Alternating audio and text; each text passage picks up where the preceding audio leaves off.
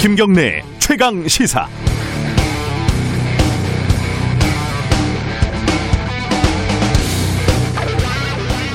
누가 정말 싫으면 뒷꼭지만 봐도 한 대 쥐어받고 싶다고 늘 얘기하죠. 좋은 사람은 거지 밥그릇을 걷어차도 뭔가 사연이 있겠지라고 두둔을 하지만 싫은 사람은 사랑의 열매 같은데 거액을 기부해도 뭔가 꿍꿍이가 있겠지. 기부할 자격이나 있나 이렇게 의심하고 비난을 합니다. 사람이면 대부분 그렇습니다. 그런데 이게 공적인 영역에서도 똑같이 나타나니까 그게 문제죠.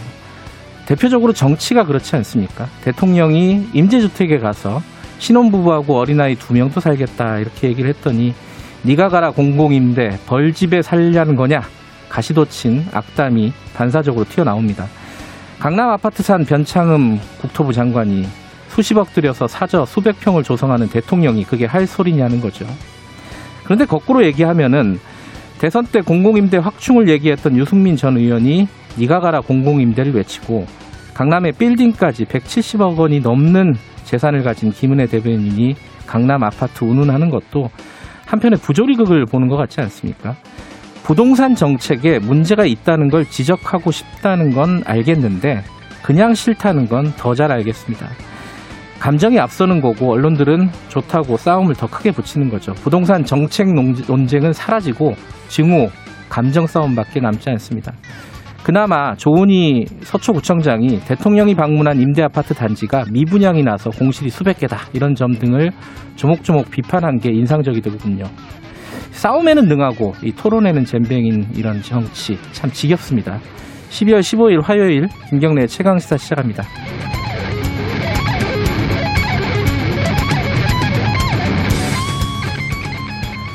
김경래 최강 시사는 유튜브 라이브 열려 있습니다. 실시간 방송 어, 보실 수 있고요. 샵 9730 문자 기다립니다. 짧은 건 50원, 긴 건 100원이고요. 스마트폰 콩 이용하셔도 좋고요.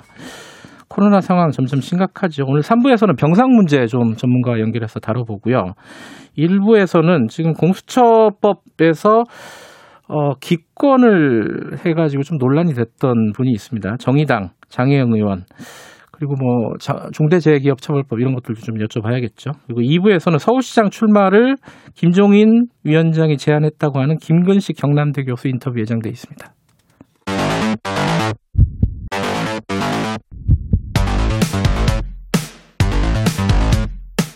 오늘 아침 가장 뜨거운 뉴스 뉴스 언박싱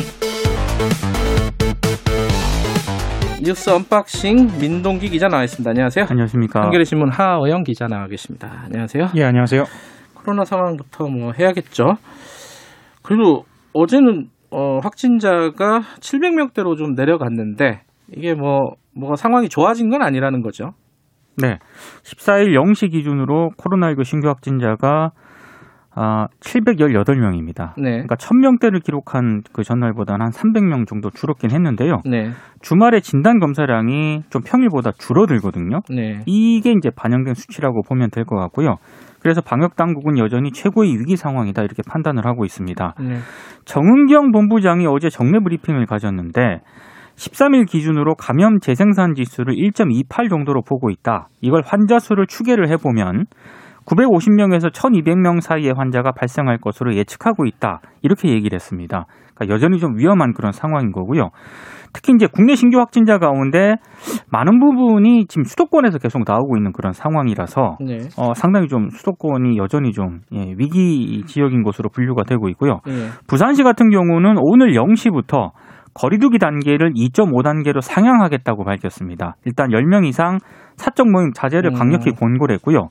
비말 전파 가능성이 높은 동호회 활동도 금지하기로 했습니다. 만약에 동호회 활동을 하다가 감염이 되면 구상권까지 청구할 예정이라고 합니다. 그러니까 지금 이제 2.5단계는 지역별로 좀 다른 거죠. 그렇죠. 네. 수도권이 먼저 2.5단계 네. 들어간 거고 이제 네. 부산이 2.5단계로 상향하겠다고 한 건데 3단계로 가야 된다. 그러니까 어제 저희가 이재갑 교수랑 인터뷰를 했는데 이재갑 교수 같은 경우에는 지금 3단계로 가야 되는 상황이다. 뭐 이렇게 주장을 했습니다. 근데 정부 입장은 조금 어, 달라요. 지금 정부는 입장이 뭡니까? 일단 고심 중인 건 분명해 보입니다. 예. 그 정세균 국무총리는 그 어제죠 중앙재난안전대책본부 회의에서 선제적으로 거리두기를 3단계로 격상하자는 의견이 있는 것으로 알고 있다 이렇게 음. 이야기를 하면서도요. 네. 그 필요하다고 판단하면 과감한 결정도 주저하지 않겠지만 3단계는 우리가 선택할 수 있는 최후의 보루다 이렇게 이야기를 했습니다. 네. 어, 신중한 검토가 필요하다는 의견을 덧붙였고요. 어, 다만 그 실무 책임자 중 하나죠. 그 윤태호 중앙사고수습본부 총, 방역 총괄반장이요. 한 인터뷰에서 어, 3단계 플러스 알파가 될지 3단계 마이너스 알파가 될지 아직까지 검토하고 있는 단계다라고 이야기를 해서 네. 분명한 거는 3단계로 갈 수도 있겠다라고 보여집니다. 예. 어제 밤 상황이 언론에 일부 보도가 됐는데요. 어제 14일 오후 10시 보통 영, 오늘 그러니까 15일 0시 기준으로 하는데 보통 그렇죠. 예, 상황이 워낙 긴급하다 보니까 어제 밤 기준으로도 일부가 나왔는데 어제 밤 오후 10시까지 773명이거든요. 음. 이거를 추세적으로 따져보면 오늘 어, 어 9시 반이죠. 조금 있다가 발표될 때는 다시 아 어, 900명대로 올라갈 것으로 보이거든요. 음. 3단계로 고려할 것으로 보입니다. 예, 900명대가 뭐 하루 이틀만 나타나면은 조건은 충족하는 거고 예. 이제 결정을 할그 선택의 시간만 남아 있는 그렇죠. 건데 아, 고민이 되겠죠. 고민이 되겠는데 이게 참 어, 뭐라고 얘기하기 좀 그러네. 방역 전문가들 중에 상당수는 지금 가야 된다고 하는데 정부는 또 방역 말고 경제도 고려한다고 해야 되니까요. 당연히 그렇죠. 네. 그 부분에 대해서 어떤 결정이 내릴지 좀 봐야 될 것 같습니다. 어제 뉴스 보니까 뭐 독일 같은 경우는 뭐 봉쇄더라고요. 사실상 네. 사실상 네. 봉쇄인데 우리보다 훨씬 상황이 심각하죠 거기는. 그렇죠. 예. 유럽은. 네. 지금 지금 상황을 보면은 이건 이제 시민 여러분들, 청취자 여러분들한테 좀 알려드려야 되는데 감염 경로를 보면은 어 이 뭐 종교 시설이라든가 과거에 그죠 어떤 특정한 집단이 아니라 이 지인 모임에서 많이 나온다면서요 이게. 그러니까 이 방역대책본부가 어제 10월 1일부터 지난 10일까지 감염 경로를 공개를 했거든요. 예. 가족 지인 모임이 21.8%로 가장 많았고요. 어, 의외였어요. 예. 굉장히 의외였습니다. 예. 그리고 그 다음이 직장, 그 다음이 요양병원 시설, 체육 여가 시설, 의료기관 이런 순으로 나타났습니다. 네. 그러니까 정은경 본부장도 어제 브리핑을 하면서 행정적인 조치만으로는 지금 유행을 억제하는데 한계가 있다. 네. 그래서 연말을 맞아서 이제 모임이 좀 많지 않겠습니까? 네. 가급적 모임을 취소해 주시기를 요청드린다라고 어제 또 간곡히 밝히기도 했습니다. 음, 지금 이제 문제 중에 하나가 가장 큰 문제죠. 병상이 점점 부족해지고 있다. 뭐 네. 이건데 네. 지금 이제 그 중에 하나의 대책으로 나오는 게 민간 병원, 대형 병원들에서 병원을 어, 병상을 좀 제공을 해줘야 되는데 그게 잘 안 되고 있다. 이게 어떻게 되고 있는 겁니까 지금? 그러니까 지금 정부에서는 협조를 해달라고 지금 요청을 하고 있는데요. 예. 특히 이제 민간 대형 병원들이 좀 소극적 태도를 보이고 있습니다. 네. 지금 어제 뭐 중앙재난안전대책본부가 밝힌 자료를 보면은요. 예. 정부의 지정을 받은 수도권 코로나19 중증 환자 전담 치료 병상이 총 한 138개 정도 된다라고 하는데 네. 82개가 상급 수도권 상급 종합병원이 제공한 병상이고요. 예. 나머지 56개는 지방 의료원 등 종합병원 10곳이 제공한 병상입니다. 그런데 음. 국내 최대 병원으로 꼽히는 이른바 빅5 병원이 있지 않습니까? 뭐 삼성병원, 아산병원 뭐 이런 것죠. 그렇습니다. 예. 지원 규모가 20, 20, 20개밖에 안 된다라는 거죠. 아. 그러니까 조금 소극적으로 좀 나오고 있는 것 아니냐라는 그런 얘기가 있는데 근데 해당 병원들도 입장이란 게 있더라고요, 보니까. 음. 그러니까 병실 있다고 환자 다 수용할 수 있는 거 아니다. 그리고 네. 이 음압 병실과 같은 이런 그 최소한의 조건을 구축할 필요가 있는데 당장은 어렵지만 앞으로 늘려 나가겠다 이렇게 얘기를 했고요. 네. 또 다른 병원에서는 코로나19 중환자 치료에는 병상 한 개당 굉장히 의료진이 많이 필요한데 일반 중증 환자들이 피해를 봐서는 안 된다. 이게 솔직히 딜레마가 있다. 이런 음. 입장을 더 밝히기도 했습니다. 물론 이게 변명이다. 뭐 네. 이렇게 얘기하는 쪽도 분명히 있습니다. 있죠. 그죠? 3부에서는 저희들이 어, 우석균 인도주의 실천 의사협회 어, 공동 대표죠. 어, 강력하게 지금 민간 병원의 네. 어, 병상 제공을 주장을 하고 있는데 이분하고 인터뷰를 좀 해보겠습니다. 이 관련해 가지고요. 어제 대통령이 이제 지금 3단계 얘기 나오면서 그 이후에 이제 대책 네. 어, 지금 대책에 대해서 얘기를 했는데 하나 눈에 띄는 게 임대료를 어떻게 할지 좀 고민을 해달라 이런 얘기를 했어요, 그죠? 예, 어제 그 청와대 수석보좌관 회의를 주재하면서 한 얘기인데요. 예. 중소상공인들과 자영업자에 대한 지원이 특히 시급하다 이렇게 얘기하면서요. 예. 국회에서 통과된 3조 원의 3차 재난지원금 예산에 피해 맞춤형으로 신속히 집행할 수 있도록 음. 집행 속도를 높여달라 이렇게 주문했습니다. 이 안에는 네. 특히나 그 착한 임대인 운동 확산을 위한 정책 자금 지원, 네. 뭐 영업 부담 완화를 위한 어, 세제와 금융 지원 확대 노력도 강화해달라라고 이야기를 했습니다. 이거는 어, 여의도 어, 정치권에서도 한 목소리를 내고 있는 부분이기도 합니다. 예. 어제 그 이낙연 어, 민주당 대표 같은 경우에도 그 착한 임대인 세제 감면 혜택 뭐 이런 소상공인과 자영업자 지원책 검토를 밝히기도 했고요. 예. 정의당 김종철 대표 같은 경우에는 임대료 고통을 분담하는 사회적 대타협을 주장하기도 했습니다. 어, 건물주, 임차인 국가가 각각 3분의 1씩 재정 부담을 지자 뭐 이런 음. 내용입니다. 근데 이제 임대료 문제, 착한 임대인 같은 경우에는 어, 임대인의 약간 선의에 기대는 거잖아요. 그렇죠. 근데 그게 아니라 지금 어, 대통령이 얘기한 건 그걸 좀 넘어선 어떤 고민을 좀 해, 해야 된다라는 취지였던 것 같고 네. 이게 뭐 의원의 일치인지 모르겠지만 민주당에서 관련된 법안이 나왔어요. 그죠? 어떤 법안이죠? 그러니까 민주당 의원 10명이 어, 임대료를 면제하거나 절반으로 깎아주는 법안. 그러니까 영업이 제한된 업종을 대상으로 하는 네. 겁니다. 아, 이 대충 내용이 이런 겁니다. 집합 금지 업종에는 임대료를 청구할 수 없도록 하고요. 네. 집합 제한 업종 있지 않습니까? 예. 여기에는 기존 임대료의 절반 이상을 받지 못하도록 하는 그런 내용도 있고 네. 임대인이 또 임대료 제대로 받지 못하는 그런 상황이 생기잖아요. 그런 임대인을 위해서는 금융기관의 임대 건물 담보 대출 상환 기간 연장이라든가 이런 또 조처를 이런 규정을 또 마련을 하도록 그런 내용도 포함이 되어 있습니다. 뭐 관련해서 그래서 나오는 얘기가 지금 그 3차 재난지원금 있지 않습니까? 예. 이게 지금 3조 원 정도밖에 편성이 안 돼 있잖아요. 예. 이거 가지고 되겠느냐? 추경이 음. 불가피하지 않겠느냐? 뭐 이런저런 얘기도 나오고 있는 상황입니다. 한 가지 좀 답답한 거는 이 3단계 얘기가 나오고 있는데 지금 이런 지원책이나 이런 것들은 준비가 안 됐다는 거잖아요. 그렇죠. 예. 네. 지금 지금 몇 달째 지났는데 네. 2차 유행 지나고 나서도 준비가 제대로 안 됐다. 이거는 좀 비판의 지점이 좀 있는 것 같습니다. 어, 다른 얘기 좀 해보죠. 윤석열 검찰총장 관련된 징계위원회가 오늘 두 번째로 열리는 거죠? 오늘 열리는 거죠? 네, 오늘 열립니다. 아, 항상 뭐 계속 미뤄져가지고 언제 열리는지 몰라가지고 오늘 네. 열리는 겁니까? 야, 2차 심의를 여는데요. 네. 그 윤석열 검찰총장 징계 수위도 논의하고요. 네. 오늘 결정될지는 지난번과 마찬가지로 모르는 거예요? 모르는 음. 상황입니다. 가급적 내린다라는 음, 뭐 원칙은 세우고 있습니다만 네. 어, 증인 신문 때문에 어, 시간이 좀 길어질 거다라는 어, 이야기가 나옵니다. 특히나 그 증인 신문 말씀드렸던 것처럼 예. 그 안에서는 검찰 징계 절차의 적정성 음. 그리고 어, 징계 혐의의 사실관계 이것을 둘러싸고 증인들 사이에 아주 치열한 공방 어, 예상됩니다. 그러니까 지금 이제 쟁점이 어.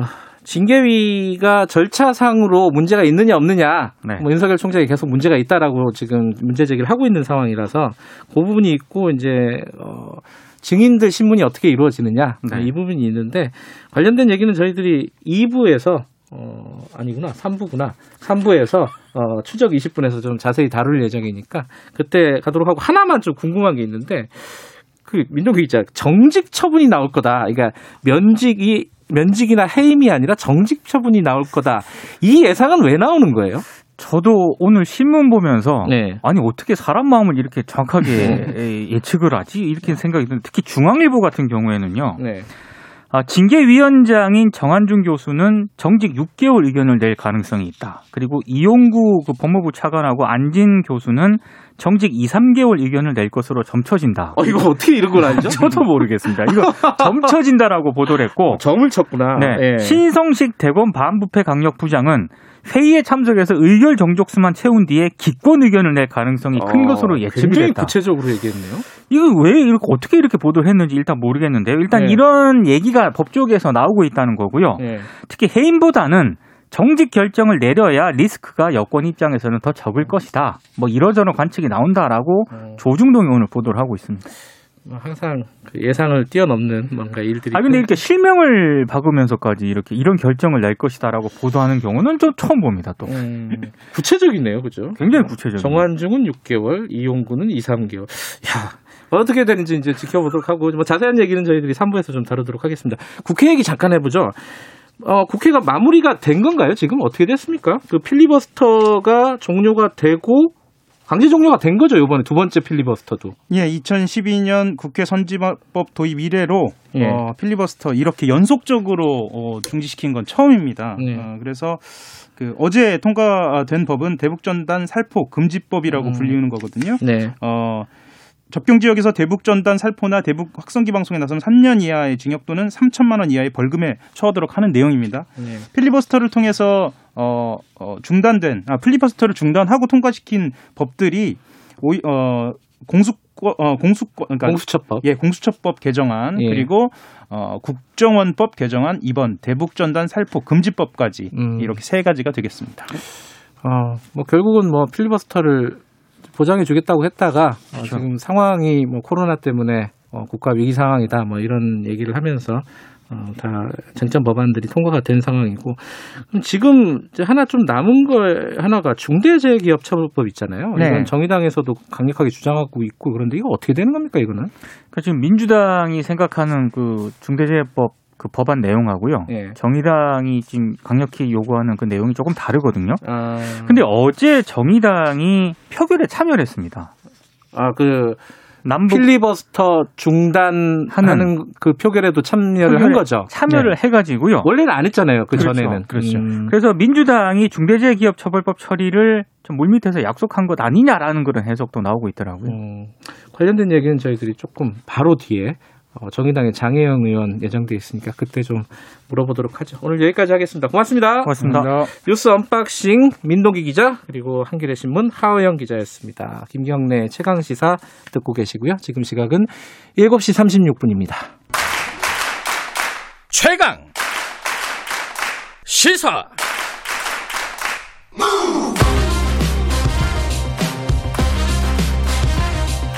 지금 여러분께서는 김경래 기자의 최강 시사를 듣고 계십니다. 네, 국회 공수처법 그 개정안이 통과되는 과정에서 정의당이 당론으로 찬성을 결정을 했는데 어, 기권표가 하나 나왔습니다. 이게 이제 장혜영 의원인데 장혜영 의원은 뭐 여러 가지 이유를 밝혔어요. 그건 좀 이따 인터뷰에서 들어보도록 하고 그리고 또 필리버스터 종결 관련해서도 정의당 얘기가 계속 나오고 있고 지금 또 쟁점 법안 중에 하나죠. 중요한 법안 중대재해기업처벌법 이거 어떻게 되고 있는지 이런 것들 좀 여쭤보겠습니다. 어, 정의당 원내 대변인도 맡고 계시죠. 장혜영 의원 연, 연결돼 있습니다. 안녕하세요. 안녕하세요. 네. 어, 일단 그거부터 여쭤볼게요. 그, 그, 당론과 다르게 기권표 던진 이유, 뭐, 여러 차례 설명을 하신 것 같은데, 청취자분들에게 말씀을 해 주시죠. 왜 기권표를 던지신 건지? 네. 일단 이번에 추진된 공수처법 개정안이라고 하는 것은 단순한 어떤 법 개정의 문제를 넘어서 네. 민주주의의 문제라고 저는 바라보고 있습니다. 네. 그리고 이번 공수처법 개정안이 가지고 있는 어떤 명분도 없고 실리도 없는 문제를 일관되게 그 전부터도 계속 지적을 해왔어요. 네. 그게 어떤 거냐면 이 개정안의 골자가 어떤 공수처의 독립성하고 중립성을 위한 야당의 비토권을 네. 무력화하는 네. 것이 골자인데 네. 이 야당 비토권이라고 하는 것은 이 20대 국회에서 공수처법을 통과시킬 당시에 이 공수처에 대한 많은 우려를 불식시키기 음. 위해서 그럼에도 불구하고 이게 독립성과 중립성을 가지고 있는 기구일 수 있다라고 하는 주요 근거였거든요. 네. 근데 20대 때는 그런 중요한 독립성의 근거였었던 비토권을 21대가 되니까 스스로 훼손한다? 음. 이것은 스스로 스스로 독립성과 중립성을 공수처가 포기한다는 것을 선언하는 꼴이나 다름없다고 생각했습니다. 음. 그리고 만약에 그렇게 야당의 비토권을 무력화시켜서 예. 무리하게 출범한 공수처라고 하는 것이 음. 과연 그 스스로 역할을 제대로 진정한 검찰 개혁을 해낼 수 있을 것인가? 예. 그 또한 아니라고 봤어요. 예. 왜냐하면은 이미 어떤 독립성과 중립성을 상실한 상태로 출범하기 때문에 예. 그저 계속 끝없는 어떤 정쟁의 소재가 될 거라고 생각을 했습니다. 예. 그래서 상황을 보면 사실 국민의힘은 그 이전부터도 자유한국당 시절부터도 계속 일관되게 이 공수처를 설치하는 것 자체를 반대했잖아요. 예. 근데 정의당에서는 일관되게 공수처 설치가 검찰 개혁을 위해서 필요하다 찬성하는 예. 입장이었습니다. 그랬기 때문에 이걸 출범시키는데 협력을 했었던 거고요. 예. 그래서 지금 이 시점에서 이 공수처법 개정안을 국민의힘이 반대하는 것과 정의당이 반대하는 것은 의미가 완전히 다르다고 음. 생각을 했어요. 그래서 국민의힘이 그냥 가져왔었던 이 공수처 자체에 대한 반대 반대가 아니라 음. 정말로 진정한 검찰 개혁을 위해서 공수처가 제대로 출범해야 하지만 이렇게 중립성과 독립성을 훼손하는 건 아니야. 라고 음. 하는 어떤 민주주의자들의 의견을 명확하게 표현해야 된다라고 하는 음. 고민이 있었습니다. 그래서 어쨌든 굉장히 긴 팽팽한 당내 토론 속에서 네. 결국은 저로서는 아쉽게도 이 찬성 당론으로 이제 결단이 좀 내려졌는데요. 네. 그런 상황에서 너무나 괴롭 기는 했지만 왜냐하면 당론을 따라야 되는 것이 원칙적으로는 음. 맞으니까요. 하지만 어쨌든 그 국회의원 선서를 할 때 마지막 문장에 그런 게 있습니다. 양심에 따라서 직무를 선언하겠다라고 선서했어요. 그 음. 선서에 부끄럽지 않게 이 국힘에 반대하는 분명히 다른 어떤 반대의 목소리를 음. 이 의회에 남겨야 된다는 생각을 해서 어려운 선택을 했습니다. 예. 그 민주당 같은 경우에는 뭐 조홍천 의원 같은 경우에 불참을 했잖아요. 어, 네. 예, 그래서 뭐, 이 당내 지지자들에게 굉장히 많은 비판이나 비난을 받은 모양이더라고요. 어, 장혜영 의원께서는 이거 그 기권표 던지고 나서 뭐 그 뒤에 뭐 반응들이 좀 있었습니까? 뭐 여러 가지 반응들이 당내에 존재했죠. 음. 뭐 당론을 그래도 따랐어야 한다는 아쉬움이 남는다는 말씀을 하신 분들도 계시고 음. 또 다른 한편으로는 어 이런 목소리 그러니까 아까 음. 말씀드렸었던 국민의힘과는 다른 민주주의자들의 반대를 표현해 줘서 고맙다 이런 음. 분들도 계셨습니다. 그 예를 들어 이제 그 20대 국회 때 일이지만은 금태섭 의원 전 의원 같은 경우에는 징계까지 받았잖아요. 당론에 위배됐다고. 네. 어, 장혜영 의원 징계 같은 거 안 받습니까? 어떻게 되는 겁니까? 어, 어제 김종철 이제 대표께서 네. 인터뷰에서 어쨌든 이제 저의 선택에 대해서도 일리가 있다 이렇게 음. 존중을 어 이제 대표 자신의 결단과는 별개로 존중을 해주신 부분에 대해서 음. 감사하게 생각하고 있습니다. 좀 비슷한 얘기긴 한데 이게 이제 필리버스터 종결 관련된 투표가 어, 세 차례가 있었잖아요. 근데 최근에 보면은 어제 투표에는 정의당이 참서, 참여를 했어요. 그죠? 어, 네. 어, 근데 그 전에는 또 안 했단 말이에요? 네. 이게 왜 이렇게 달라진 거죠, 이거? 이거는? 어, 달라졌다고 말씀하시는 것은 일단 사실과 다릅니다. 아, 그것이 사실과, 네, 다르고요. 어, 왜요? 예. 설명을 드리자면, 어쨌든 저는 이제 이번에 국민의힘에서 했었던 필리버스터라고 네. 하는 것이 뭐냐에 대해서 얘기를 좀 시작을 하고 싶은데 네. 민주주의는 비효율의 제도하다 네. 이런 말이 있잖아요. 왜냐하면 네. 사실 가장 효율적인 의사결정 시스템은 그냥 일당이 독재를 하는 거지만 네. 그것이 가져오는 어떤 위험성과 전체주의적인 사고와 집단 사고의 위험이 있기 때문에 우리가 민주주의라고 하는 것이 다수결임과 동시에 네. 소수 의견을 충분히 존중하는 것이라는 제도적인 장치들을 많이 갖고 있고 네. 필리버스터라고 하는 것 소수 의견 혹은 소수 정당의 무제한 토론이라고 하는 것이 그래서 법률적으로 보장이 되어 있는 음. 거라고 생각을 네. 합니다. 네. 그래서 이제 민주당은 코로나 핑계를 댔지만 네. 사실 그 민주당의 발언 에 진정성이 있으려면 그와 함께 구체성을 갖췄어야 된다고 생각해요. 음. 예를 들면 이미 국회법에도 본회의 중에 상임위를 가동할 수 있다고 돼 있는데 네.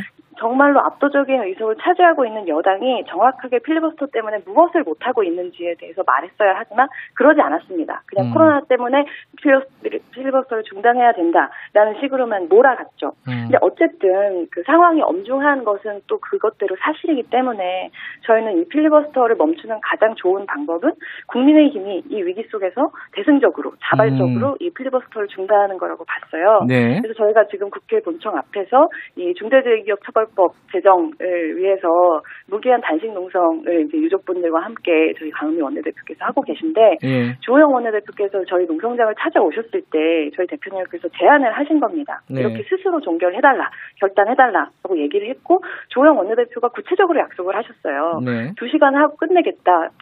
라고 예. 본인의 발언을 마지막 발언으로 하겠다고 얘기를 하셨고 그리고 그 약속을 실질적으로 지켰죠. 음. 그래서 사실상 그 순간 이 필리버스터라고 하는 것은 끝난 것이고 음. 그렇기 때문에 이 표결의 의미는 사실상 그 순간 종료가 된 겁니다. 음. 그렇기 때문에 투표 방침이라는 것은 사라질 수밖에 없는 것이고 네. 그런 이제 맥락에서 이 정의당의 표결을 보셔야지 선회했다 이것은 어, 좀 음. 적절한 해석이 아니라고 생각합니다. 그러니까 첫 번째 그 국정원법 관련된 필리버스터 그 종결 때는 어, 소수 정당의 어, 바, 발언권을 보장해야 된다라는 취지에서 참여를 안 했다 이런 말씀이신 거고 그죠? 네. 그리고 어제 참, 참여한 거는 사실상 종료된 거기 때문에 큰 의미가 없었다 이런 말씀이신 건가요? 그러면? 예 맞습니다. 음. 알겠습니다. 어찌됐든 그 장혜영 의원께서는 되게 원칙을 좀 말씀하시는 거잖아요.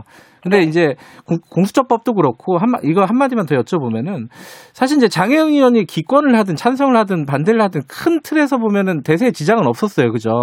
그렇죠. 그럼에도 불구하고 장혜영 의원께서 어떤 소신을 표력을 한 거, 그 표현을 했다는 거는 어, 뭐, 뭔가 이게 어떤 의미를 가질까, 우리 국회에서. 이거, 이런 것 좀 고민을 많이 하셨을 것 같아요. 한 말씀 좀 들어보죠. 소신을 표현한다는 것은 민주주의 사회를 살아가는 데 있어서 너무 기본적으로 보장돼야 되는 권리라고 생각하는데요. 음, 알겠습니다. 지금 아까 잠깐 언급하셨는데 중대재해기업처벌법 말씀하셨잖아요. 이거는 이번 국회에서 진행이 잘 될 거라고 보십니까? 지금 어, 사실 키는 거대 양당들이 지고 있는 거 아니겠습니까? 분위기가 어때요? 어, 사실 돼도 한참 됐었어야 하는, 전에 됐었어야 하는 법인데, 정기국회 안에서 처리를 인당하고도 남음이 있었어야 하는 법인데, 네. 여전히 다른 법들과 함께 처리되지 못한 상태로 이 임시국회까지 넘어오게 됐는데요. 네.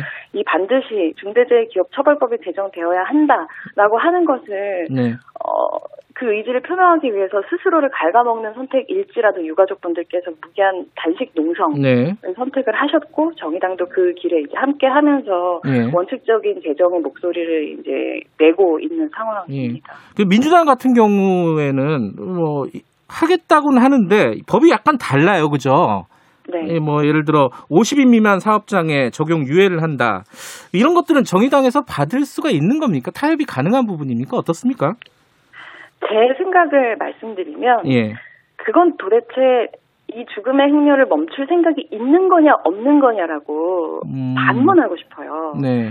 그러니까 예를 들면 이 뭐 50인 미만 사업장을 유예한다고 하는 것은 이 대부분의 90% 이상의 중대 재해가 이 네. 50인 이 미만의 사업장에서 일어나고 있는 상황에서 예. 그 죽음들을 그냥 뭐 4년 방치하자는 얘기인 거잖아요. 근데 음. 왜 사람들이 더 죽어야 됩니까? 음. 도, 이사 설명이 되지 않아요. 음. 그러면 그거는 그뭐 4년 유예 뭐 이 정도는 받을 수가 없다는 말씀이신 거죠, 그죠? 아니 그거는 그러니까 음. 저는 정치적으로 네. 노련하게 네. 어떤 경우에는 협상과 타협이 필요하고 네. 더 나은 안을 찾기 위해서 노력을 많이 해야 된다고 생각하는데 네. 예외가 몇, 예외가 몇 가지 있다고 생각합니다. 국민의 음. 목숨은 예외죠. 음. 국가의 존재가 국민을 지키기 위해서 아닙니까? 네. 안전과 목숨을 지키기 위해서인데 절대적으로 다수가 이 50인 미만의 사업장에서 죽어 나가는데 네. 이걸 유예하자는 건 국민들이 그동안은 죽게 내버려둬도 좋다는 얘기잖아요. 음. 그거 어떻게 받을 수 있습니까? 네. 그게 만약에 협상이 안 되면은 이게 사실 요번 국회 때 통과가 좀 어렵다 이런 이런 상황이 되면 어떻게 하실 거예요? 그러면 민주당이 역사에 죄를 짓는 거죠. 음. 알겠습니다. 그 어쨌든 요거는 받을 수 없겠지만 어쨌든 요번 국회 때 통과시키도록 노력하겠다 이런 정도의 입장으로 받으면 되겠네요, 저희가. 그죠? 어, 저희는 이미 네. 한 번도 단 한 번도 이 원칙적인 입장을 처리한 적이 없고 정말 음. 할수 있는 모든 것을 다해서 아까도 말씀하셨지만 저희의 가장 안타까운 부분은 네. 저희가 가장 어떤 핵심적인 부분을 좌지우지할 수 있는 상황이 아니기 때문에 네. 가장 원칙적인 측면에서 국민들의 목소리를 대변하기 위해서 모든 할 수 있는 모든 수단을 하고 있다는 것이고 민주당은 이제 자기가 네. 어느 국민을 대변하고 있는 것인지 그 사이드를 좀 명확하게 해야 될 겁니다. 예. 이 민주당 입장은 저희들이 또 따로 여쭤 보도록 하고요. 어, 다른 정책 얘기 하나만 여쭤볼게요. 지금 장 의원께서 프리랜서들의 건강보험료 청구 개선. 이게 이제 연말 되면 프리랜서들이 해촉 증명서라는 걸 뗀다, 때려다니라고 난리다. 뭐 이런 얘기를 하더라고요. 근데 이거 모르시는 분들이 많을 것 같아요. 이거 무슨 얘기입니까, 이게? 네. 그 이제 세상 사람을 둘로 나눠서 이제 이런 연말 해촉 증명서를 떼본 사람과 아닌 사람으로 나눌 수도 있다 생각을 하는데요. 예. 이게 건보료를 산정하는 데 있어서 근로소득자들은 사실은 이제 유리지가 미시잖아요. 월별로 그렇죠. 자동으로 음. 신고가 들어가시니까. 근데 어, 프리랜서 같은 경우에는 전년도 소득 소득 신고한 걸 기준으로 건보료가 산정되는 네. 이런 제도적인 미비에서 기인하는 문제인데요. 네. 실시간으로 소득 파악이 안 되다 보니까 전년도 소득으로 보험료가 산정이 되고 네. 만약에 그 전년도에 나의 소득이 현재 내가 올리고 있는 소득보다 네. 더 높은 기준으로 산정이 된다라고 네. 하면은 그게 갑자기 그 이제 소득이 반영이 되는 11월이 되면은 갑자기 껑충 뛴 이 건보료 고지서를 받아보게 되거든요. 음. 그러면 이제 깜짝 놀래가지고 왜 올랐는지 문의를 할 거 아닙니까? 예. 그러면 이제 공단에서 작년에 이 소득 저 소득이 잡혀가지고 이게 오른 거니까 예. 그런 거라고 설명을 하면 그 소득이 지금은 존재하지 않는다 없, 다이 돈을 음. 내기가 나에게 너무 부담이다라고 얘기를 하면 그 소득이 더 이상 올해에 지속되고 있지 않다고 하는 것을 증명하는 해촉 증명서를 떼어오라고 하거든요. 오. 근데 이제 프리랜서들의 일의 특성상 계속 지속적으로 거래처하고 관계를 맺는 것도 있지만 이례적으로 끝나는 경우들도 그렇죠. 있고, 네. 네. 그리고 이례적으로 끝나는 것이 늘 아주 관계 좋게 끝나는 것이 아니라 뭐 임금 체불이 심한 경우에 발생하는 경우도 있고 음. 거래처 자체가 사라지는 경우도 있고 굉장히 유동성이 심하단 말이에요. 음. 그래서 이 해촉 증명서를 받으러 다니기 위해서 온갖 어떤 서름 때로는 모멸감을 극복을 해야 되고 뭔가 거래처가 연락이 안 되거나 그러는 경우에는 울며 겨자 먹기로 지금 상황에서는 내기가 너무 어려운 수준의 보험료를 그냥 내야 되고 이런 상황들이 있는 겁니다. 음. 그러면 뭐, 뭘 개선, 을 하면 이게 나아지는 겁니까 지금? 어 그래서 제가 고민을 해서 찾은 방법은 예. 이 건강보험법을 개정하는 건데요. 예.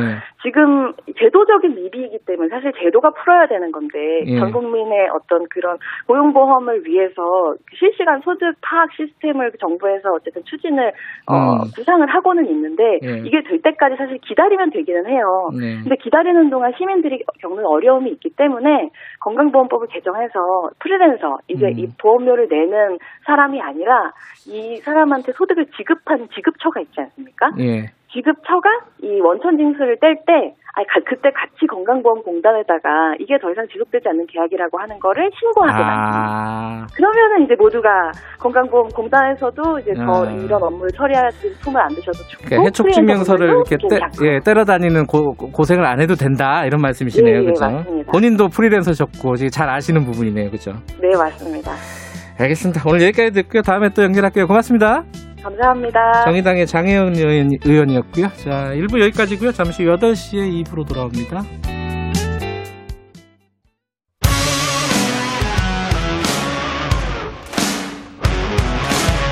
뉴스타파 기자 김경래 최강 시사. 김경래 최강 시사 2부 시작하겠습니다. 김종인 국민의힘 비대위원장이 어, 김근식 어, 국민의힘 송파병 당협위원장이죠. 어, 경남대 교수를 만나서 서울시장을 제안을 했다. 이런 기사가 난 적이 있어요. 최근에. 어, 좀 화제가 됐고, 이제 국민의힘의 이제 서울시장 후보가 아직 어, 구체적으로 다 드러난 건 아닙니다. 몇 분이 지금 어, 출마 선언을 하긴 했지만은 지금 재보궐선거 어떻게 생각하고 있는지 그 현안도 좀 같이 좀 여쭤볼게요. 김근식 교수님 연결되어 있습니다. 안녕하세요. 네, 안녕하세요. 김근식입니다. 네. 어, 김종인 위원장하고 만난 거는 좀 됐더라고요. 한 10월쯤이라고 보도는 났어요. 그죠? 네, 그렇습니다. 네. 10월 초쯤에 어. 만난 거죠. 그렇습니다. 그, 예. 김종인 위원장이 먼저 만나자고 했나요? 네, 네. 전화를 주셔 가지고. 아. 그때가 아마 추석 연휴 끝나고인데요. 예. 대개 이제 추석 연휴라는 게 추석 밥상에 민심들이 올라간다고 그러지 않습니까? 그렇죠. 그래서 음. 아마 내년에 서울시장, 부산시장 보궐선거가 관심 있는데 추석 밥상에 우리 국민의힘의 이 시장 후보들이 마땅하게 이렇게 저 밥상에 올라가지 않은 것 같으니까 아마 아하. 그런 고민들을 하신 것 같습니다. 예. 네. 아, 뭐라고 얘기하면서 이렇게 후보 제안을 했습니까? 그 뭐 뭔가를 얘기했을 거 아니에요. 뭐 이런 부분 이런 부분에 대해서 좀 도와달라든가 뭐 어떤 얘기가 있었어요? 예. 아, 평소에 이제 김종민 위원장하고는 이제 제가 개인적인 또 그 제가 잘 아시는 분이고요. 네. 그래서 소통을 좀 했습니다만 네. 그때 이제 추석 지나고 보장하셔서 뵀을 때 네. 아까 말씀드린 것처럼 이제 서울시장 선거가 굉장히 중요하니까 네. 그런 이야기를 하시면서 어 그때까지만 해도 이제 거론되던 분들이 예. 뭐 우리 당내에서 좋은 분들이 있습니다만 네. 흥행이나 관심이 제일 중요한 거 아니겠습니까? 예. 특히 이제 여당은 여당대로 집권당이기 때문에 조직이란 게 있습니다만 야당은 사실 바람무리가 중요한데 음. 그 야당에서는 그러면 경선 과정부터 후보가 선출되는 결과에 이르기까지 과정에서 사실은 시민들의 관심을 모으는 게 제일 중요한 1차적 과제 아니겠습니까? 네. 그런 면에서 보면 흥행과 관심이라는 측면에서 좀 새로운 인물 그리고 음. 좀 의외의 인물 그리고 또 진행되는 과정에서 많은 감동적인 장면이 연출이 되고 또 의외의 결과 음. 극적인 어떤 반전의 결과 이런 음. 것들이 나와야만 네. 훨씬 더 많은 사람들한테 관심을 끄지 않겠느냐라는 기본적인 인식을 갖고 계신 거죠. 예. 왜냐하면 이제 거론되던 인물들이 좋은 분들이지만 그분들 중심으로 해서 뻔한 결과가 나오면 사실은 본선이 또 뻔하게 될 수 있기 때문에 예. 항상 우리가 모든 정치인들이 생각합니다만 경선 과정에서 흥행과 감동과 관심과 극적인 대반전의 결과가 나오면 음. 이것이 훨씬 더 본선에 유리하게 작용하지 않겠느냐 생각을 하신 것 같고요. 예. 두 번째는 이제 중도 확장성에 대한 이야기를 좀 고민을 하신 것 같아요. 예. 그러니까 우리 당이 지난 총선에서도 사실은 정권 심판론이 먹히지 못했던 이유가 당의 이미지가 여전히 비호감이 많다는 거 아니겠습니까? 네. 그건 뭐냐면 이제 당이 전반적으로 아직도 문재인 정부에 실망한 사람들입니다만 우리 당에 마음을 주지 못하는 중도층들이 있기 때문에 음. 이런 중도층의 유권자들의 마음을 살 수 있는 중도 확장성이 있는 것들이 좀 중요하지 않느냐 이런 음. 아마 고민들 하신 것 같습니다. 중도 확장성 말씀하셨으니까 생각나는 게 사실 김근식 교수님은 저 제가 기자 생활 어릴 때 어, 그때 네, 노무현 네. 정부 때일 것 같아요 아마 그쯤에 네, 네. 인터뷰도 하고 그랬었어요 기억은 못 하시겠지만 네, 네. 굉장히 오래된 얘기라서 그때는 사실 이제 노무현 정부의 대북 정책에 대해서 상당히 관여하시고 실제로도 같이 일을 하셨잖아요 그죠? 네네네. 그래서 이제 어 사실은 진보 성향이라는 생각들을 많이들 하셨을 거예요 대중들은. 근데 좀 네. 달라지셨어요. 이게 뭔가 계기가 있었던 겁니까? 어떻게 된 거예요? 우선 제가 이제 북한 전문가로 이제 언론에 많이 노출됐을 그렇죠. 때 예. 김대중 노무현 정부 때까지는 사실은 이제 제가 햇볕 정책에 대해서 긍정적으로 이야기를 많이 예, 했고요. 맞습니다. 예. 제가 그 대북 정책에서 입장이 바뀐 건 사실은 북한이 핵무기를 가지기 이전과 이후가 차이가 있다고 생각합니다. 음. 그러니까 핵무기를 가지려고 했던 핵개발 과정 때 햇볕 정책의 실효성하고 네. 이미 핵폭탄을 수십 개 가져버리고 ICBM 같은 투발 수단까지 확보해버린 북한의 상황은 게임 체인저 상황이기 때문에 네.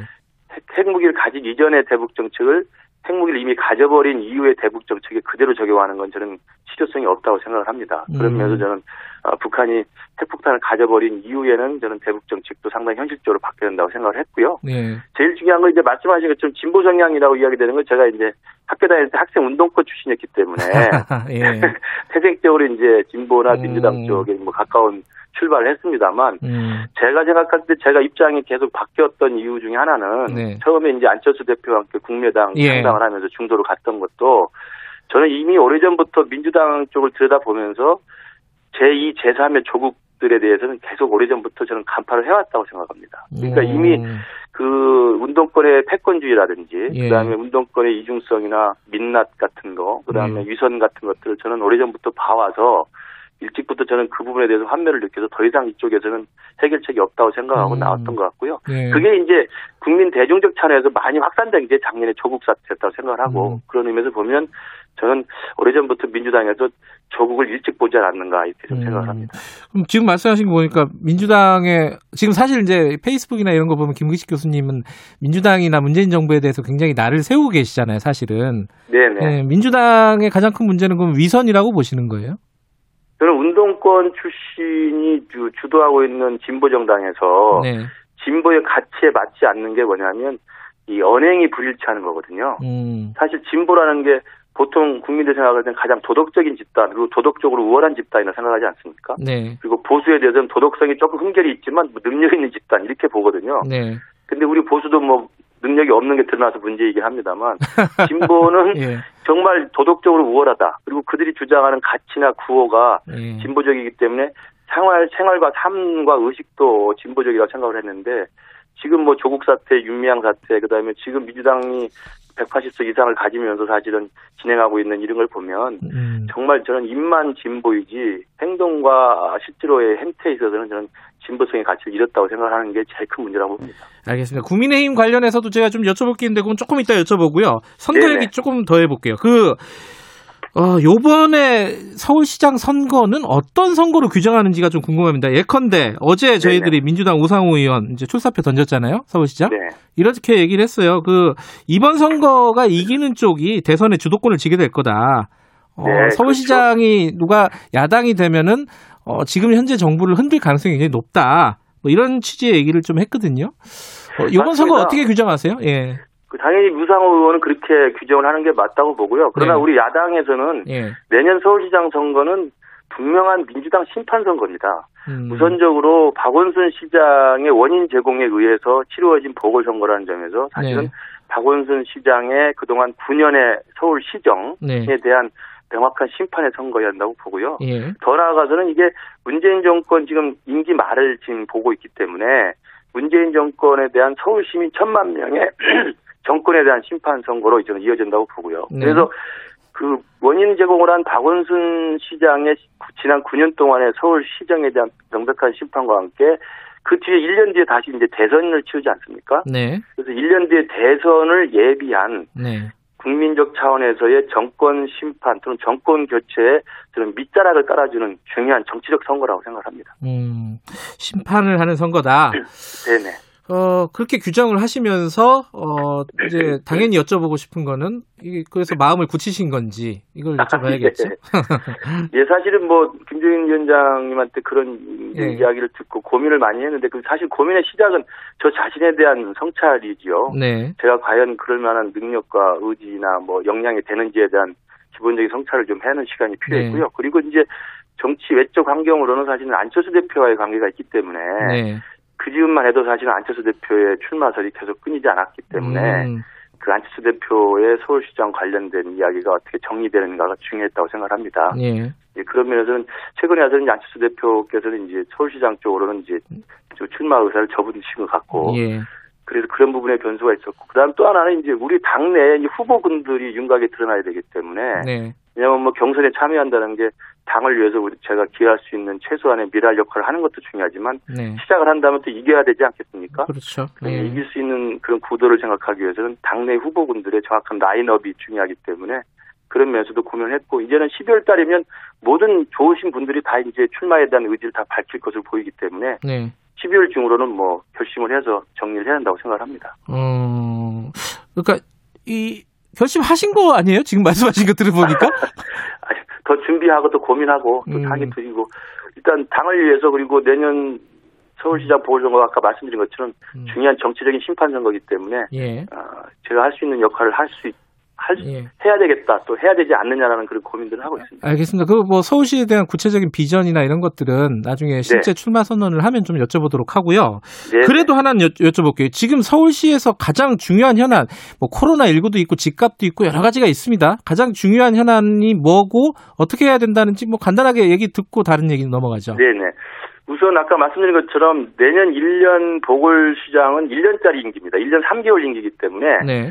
현실적으로 할 수 있는 게 많지가 않습니다. 음. 그리고 또 하나는 내년 1년 3개월짜리 보궐시장일 뿐만 아니라 지금 처해져 있는 그 구도가 어떻게 되냐면 25개 구청장 중에 24개 구청장이 민주당 소속이고요. 네. 110석의 서울시 의회 중에서 102석, 102석이 민주당 소속입니다. 네. 사실은 서울시장이 내년에 보궐시장이 되더라도 실제로 그런 거여, 그러니까 민주당에 포위되어 있는 서울시 의회와 구청장들의 포진을 보면 제 마음대로 할 수 있는 구조가 굉장히 부족합니다. 그래서 음. 저는 그 임기 동안 할 수 있는 것은 박원순 지난 9년 동안의 시정에서 대표적인 적폐, 음. 대표적으로 잘못한 것들을 저는 꼽아서 서울 음. 시민들에게 돌려주고 네. 그걸 원상복구시키고 청산하는 게 좀 중요하다고 보고요. 예. 그리고 또 하나는 말씀드린 것처럼 부동산 문제가 제일 심각하고 예. 서울 시민들이 집값에 대한 정말 불안과 좌절을 느끼고 있기 때문에 서울시장으로서 할 수 있는 부동산 안정을 위한 대책들을 고민하는 게 가장 우선적이고요. 음. 그러나 그것도 좀 구분해야 되는 게 정부, 중앙정부와 국토교통부가 해야 될 수 있는 범위가 있고 서울시장이 할 수 있는 범위가 있는데 상당히 이게 제한적입니다. 네. 그래서 서울시장인데 사실 서울시장의 범위를 넘어서는 이야기를 해서 부동산 찾겠다고 하는 것은 어떻게 보면 사실은 음. 비현실적인 이야기일 수 있거든요. 예. 그러면서 보면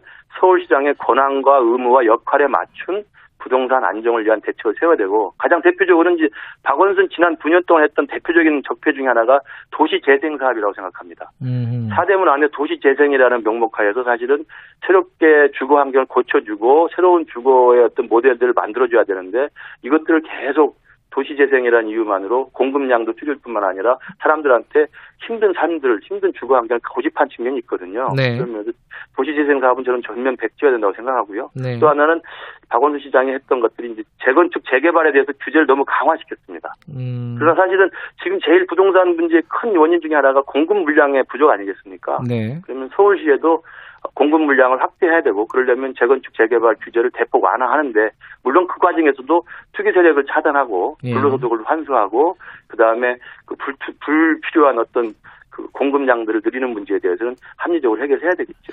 도시 재생 사업을 전면적으로 어, 재검토하고 재건축 재개발에 대한 규제를 완화하겠다. 일단은 그 기본적으로는 뭐 그렇게 보면 되겠네요, 그죠? 그렇습니다. 좀더 네. 구체적인 건 뭐 다음에 여쭤보고 그 국민의힘 네. 당내 상황 좀 여쭤볼게요. 지금 김종인 위원장하고 조영 원내대표하고 약간 네. 엇박자입니다. 예를 들어 이제 김종인 위원장은 어, 전직 대통령에 대한 과오를 사과하겠다, 뭐 이런 부분도 있었는데, 그게 약간 좀 미뤄진 상황이고, 조영 원내대표는 이 와중에 약간 태극기 세력과 연대? 이런 모양새를 좀 보이고 있어요. 이거 어떻게 봐야 됩니까? 지금 상황을, 국민의힘 상황을? 저는 이제 그, 우리 당의 투톱 두 분 아니겠습니까? 예. 그래서 두 분의 지금 뭐 사이가 어떤지 제가 정확히는 모릅니다만 네. 전반적으로 제가 지금 뭐 서울시장 후보로 뭐 이야기되면서 중도 확장성 이야기하는 것도 그렇고 저는 개인적으로 우리 당이 예. 지난 총선에서의 참패를 뼈저리게 절감하고 내년 보궐시장에서 승리를 가지고 그 다음에 정권 개최 승리를 가져오기 위해서는 우리 당의 정책적 기조와 또 스탠스하고 체질이 완전히 바뀌어야 된다고 생각합니다. 네. 그런 맥락에서 보면 김종인 위원장이 비대위원장으로 취임한 이후에 진행하고 있는 전반적인 방향에 대해서 저는 동의를 합니다. 그러니까 음. 지금은 태극기 분들이 가지고 있는 열정과 그 순수함은 인정합니다만 그분들 중심의 야당에 대해서는 항상 패배하는 야당이 될 수밖에 없습니다. 음. 그래서 그 태극기 분들의 순수함과 열정을 존중하되 가장 주도적인 우리 야당 국민의힘의 주도 세력은 중도층의 지지를 받을 수 있는 온건한 야당, 합리적인 음. 야당, 그러면서 제대로 싸울 수 있는 야당 이런 것들을 만들어줘야 된다고 생각하고 그런 면에서는 계속적으로 이 정책의 측면에서도 중도 쪽으로 클릭할 수 있는 내용들을 좀 많이 만들어야 되고요. 네. 그러면은 아까 말씀하신 5.18 무릎 사과라든지 그다음에 전직 대통령이 지금 이명박 전 대통령이나 박근혜 전 대통령이나 명백하게 사법부의 확정 판결에 의해서 지금 잘못을 네. 지금 감수하고 잘못을 지금 받고 계시잖아요. 처벌을 네. 받고 계시기 때문에 그 부분에 대해서 당 대표가 공식 사과하는 것은 음. 좀 당연한 일이라고 생각을 하거든요. 네. 그래서 그런 문제에 대해서 확실하게 과거의 잘못은 우리가 결별하고 네. 국민들 앞에서 잘못을 인정하고 재발 방지를 위해서 우리의 변화된 모습을 보이고 정책적 차원에서도 중도층과 같이 갈 수 있는 이야기를 해야 되고 네. 그럼에도 불구하고 우리의 본래 오래된 집토끼라고 할 수 있는 우리의 그 보수층을 지향하는 이분들에 음. 대한 우리의 존중과 또 애정도 있어야 된다고 생각을 합니다. 알겠습니다. 여쭤볼 게 많아서 예, 좀 속도감 있게 여쭤보도록 하겠습니다. 네. 국회 상황 지금 이제 사실 이제 뭐 숫자가 국민의힘이 부족하잖아요. 그래서 네. 어, 이번도 필리버스터도 사실상 강제 종료가 돼버린 거 아니, 아니겠습니까? 지금 국회 상황 어떻게 보세요? 지금 뭐, 뭐 여러 가지 뭐 비판적인 목소리를 어, 페이스북 같은 데서 말씀하시긴 했지만 한 번 더 들어보죠. 저는 지금 아까 제가 말씀드렸지만 민주당의 이 거대 여당의 횡포가 좀 너무 극단적이라고 생각을 해요. 네. 아까 말씀하신 중도라는 것은 사실 여당인 민주당도 중도층을 놓치면 사실은 필패의 길로 가는 겁니다. 네. 지금 대통령 국정 지지도라든지 민주당의 지지도가 급락하는 것도 저는 중도층의 마음을 놓치고 있다고 생각하거든요. 음. 지금 우리 야당도 반성할 게 그거고 그래서 중도층의 마음을 얻는 게 중요한데 중도층의 마음을 얻는 방법은 딱 한 가지입니다. 네. 너무 거만하거나 교만하거나 자기 힘만 믿고 51%만 내가 어, 확보하면 된다. 그리고 음. 자기 말을 듣지 않고 자기 일을 지지하는 사람들을 적으로 만드는 거거든요. 네. 저는 그게 저는 좌우 모든 진보 보수 진영이 저는 경계해야 될그 음. 오만이라고 생각하는데 지금 민주당이 하는 짓이 저는 그렇게 생각합니다. 180석을 줬고 그리고 우리는 거대 여당의 숫자가 있기 때문에 우리가 생각하는 목표와 구호와 정책들은 무조건 옳은 것이기 때문에 많은 사람들의 반대에도 불구하고 밀어붙이겠다는 거거든요. 네. 지금 말씀하신 필리버스터만 하더라도 국회 선진화법에 의해서 이게 국회가 몸싸움하지 않도록 만들어서 야당과 협의가 없으면 야당과 합의가 없으면 국회가 작동이 못하도록 해놨습니다. 그러다 보니까 그 부작용을 막기 위해서 작년에 우리가 봤습니다. 패스트 트랙이라는 것을 만들어놨어요. 음. 야당의 반대만 하면 그 반대를 그래도 우회할 수 있는 패스트 트랙을 만들어놨습니다. 똑같이 패스트 트랙을 통해서 거대 여당이 밀어붙이면 거기에 저항할 수 있는 국회법의 정당한 수단이 필리버스터 같은 야당의 소수 야당의 저항 수단입니다. 네. 근데 그것마저도 처음에는 인정하겠다고 했다가 갑자기 코로나를 이유로 해서 강제 종료를 시키면서 180명이 모여가지고 코로나 방역을 이야기하는 김태년 대표가 180명이 모여서 줄 서서 찍는 행태는 또 뭡니까? 그런 그런 면에서 보면 너무 앞뒤가 안 맞는 거예요. 자기한테 필요할 때는 코로나를 이유로 들고 자기들이 그런 짓을 서슴치 않고 할 때는 코로나는 온데간데 없고 저는 그런 모습들을 지금 우리 국민들이 3년 넘게 보면서 네. 정말 진보 진영의 내로남, 진보 진영의 이중성, 진보 진영의 위선 같은 거에 대해서 제가 볼 때는 굉장히 지금 많은 화가 나 있다고 생각을 합니다. 알겠습니다. 어, 윤석열 총장 오늘 징계위원회 열리잖아요. 네네. 이게 이제 징계위 결과가 나와야지 사실은 어떻게 될 건지 전망이 가능하긴 하겠지만 네. 이 추윤 갈등이라고 할 거야 뭐 또 검찰 개혁에 대한 어떤 과정이라고도 일부는 보지만은 어쨌든 지금 상황을 어떻게 정리하는 게 맞다고 보세요? 저는 뭐 지금 청와대나 이 현 정부의 입장은 확고하다고 생각을 합니다. 예. 윤석열 총장은 어떻게든 정리를 음. 하, 해야 되겠다는 거 아니겠습니까? 예. 그래서 그동안 지금까지 뭐 무리수를 줬던 것이고요. 그래서 지금까지 무리수를 두면서 강행을 해왔는데 이제 와서 뭐 징계를 안 할 수는 음. 없다고 보고요. 그래서 음. 오늘 징계위원회에서는 뭐 정직이든 해임이든 결론이 나지 않을까. 음. 물론 절차상 시간 때문에 다시 또 미뤄질 수도 있겠습니다만 예. 저는 정권의 뜻은 확고하다. 음. 윤석열 총장에 대해서는 정리를 하겠다는 것이고요.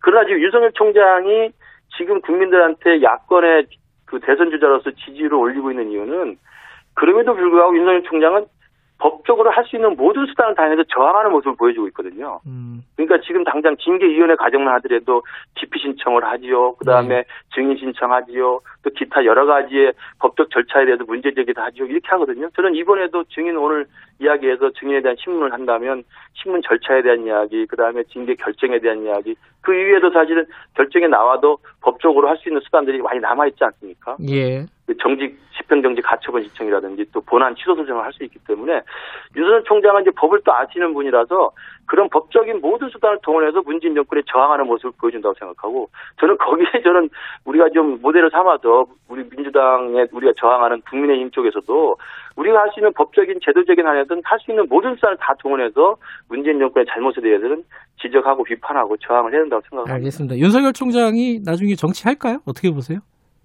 그건 뭐 제가 알 수 없습니다. 알 수 없습니다. 국민들이 윤석열 총장에 주는 지지는 네. 윤 총장 개인에 주는 지지라기보다는 제가 음. 볼 때는 문재인 정권의 잘못과 실정에 대해서 제대로 싸울 수 있는 사람이 필요했고 그 사람이 상징적으로 윤석열 총장이 가 있다고 생각하고요. 음. 그런 맥락에서 저는 내년 서울시장 보궐선거도 문재인 정권과 제대로 싸울 수 있는 야당의 후보 그리고 문재인 정권을 아프게 호되게 공격하면서도 점잖게 공격할 수 있는 후보. 알겠습니다. 저는 그런 후보가 저는 김근시 음. 후보가 아닌가 생각을 고민을 하고 있습니다. 알겠습니다. 여기까지 듣죠. 고맙습니다. 예, 감사합니다. 예, 김근식 경남대 교수였습니다. 공정하고 깊이 있게 오늘 하루 이슈의 중심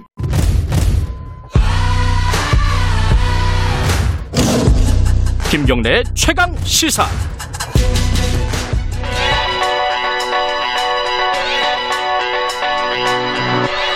최강 시사 김수민의 눈.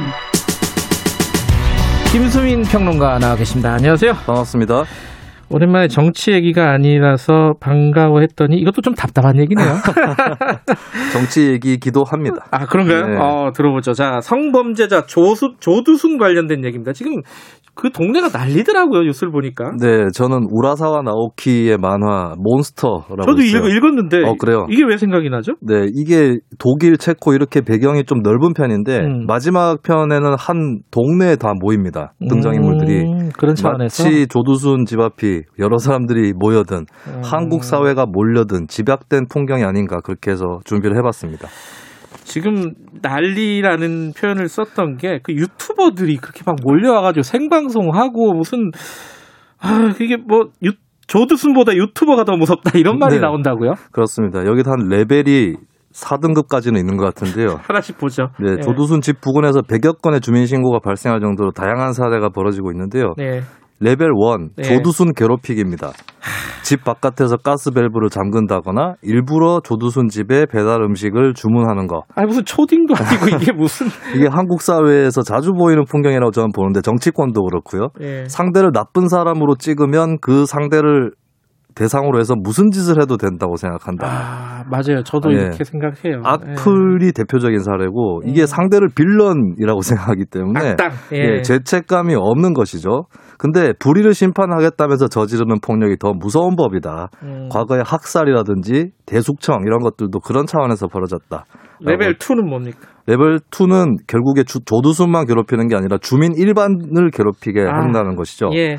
대표적으로 이웃에 사는 어떤 사람을 조두순으로 착각하고 달려드는 이런 사례도 있었다고 하는데 이게 보면은 세월호 때도 그랬고 피격 공무원 사건 때도 그랬고 당사자하고 어떤 사람을 닮았다라고 음. 착각을 하고 이제 그 사람 이 사람이다 이런 식으로 몰아간 적이 있었거든요. 예. 지만원 씨가 대표적인 사례죠. 5.18 광주 시민군을 북한 사람 누구다 이렇게 지목하기도 하는데 이렇게까지 이제 음. 더 올라가는 겁니다 레벨들이. 지만원 씨는 레벨이 더 높은 것 같긴 한데 네. 어쨌든 여기서, 레벨... 여기서 끝나는 레벨은 아니죠. 예, 레벨 3는 뭡니까? 결국에는 폭력을 휘두르다가 공무집행방해 현행범까지 나왔었습니다. 그러니까 이런 상황에서도 아마 본인이 범죄자라는 생각이 없을 거예요. 왜냐하면 조두순과는 달리 나한테는 공익성, 이타성이 있다.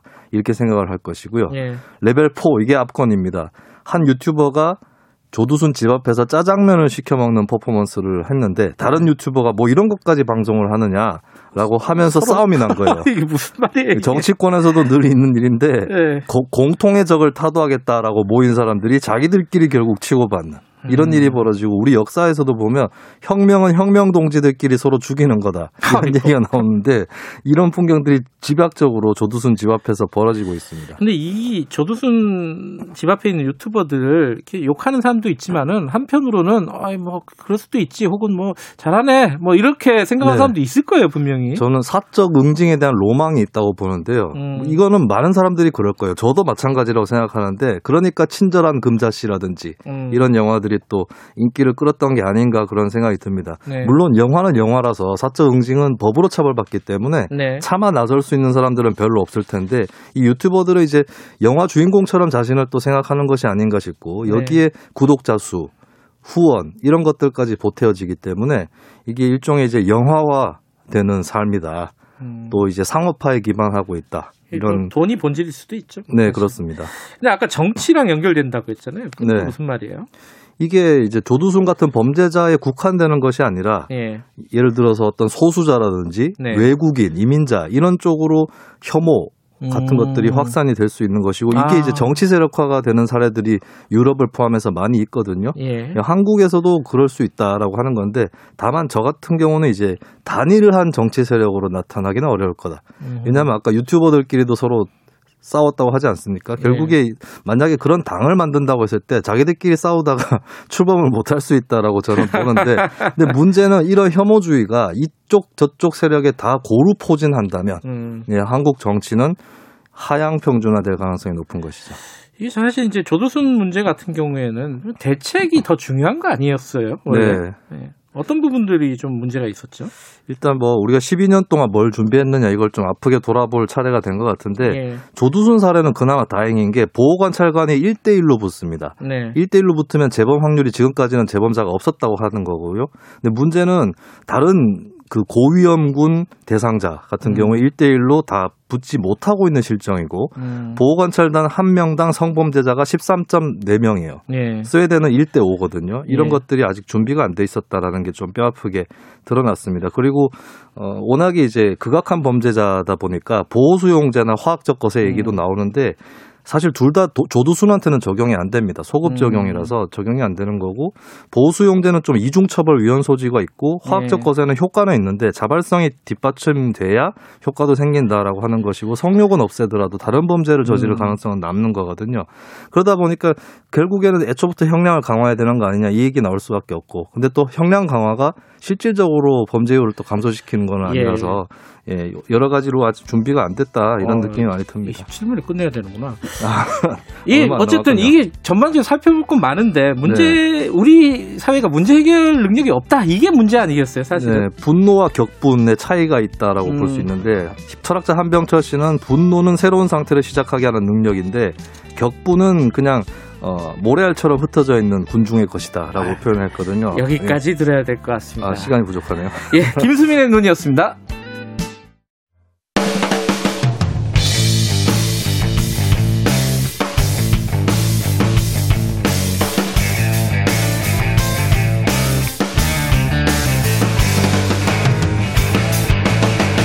김경래의 최강 시사.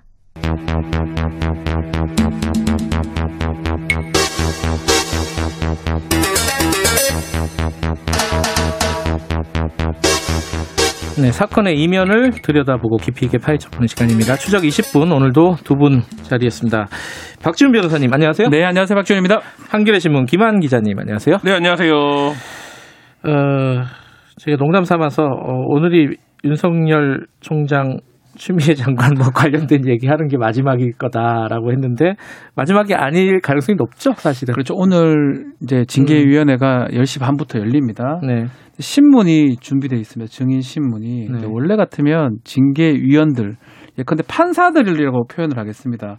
징계위원 신문이 징계 절차에서는 음. 일반적인데 이번에 변호인, 특별 변호인의 신문도 허락을 했습니다. 음. 그리고 한 명당 최소 1시간이 이상 소요될 거예요. 음.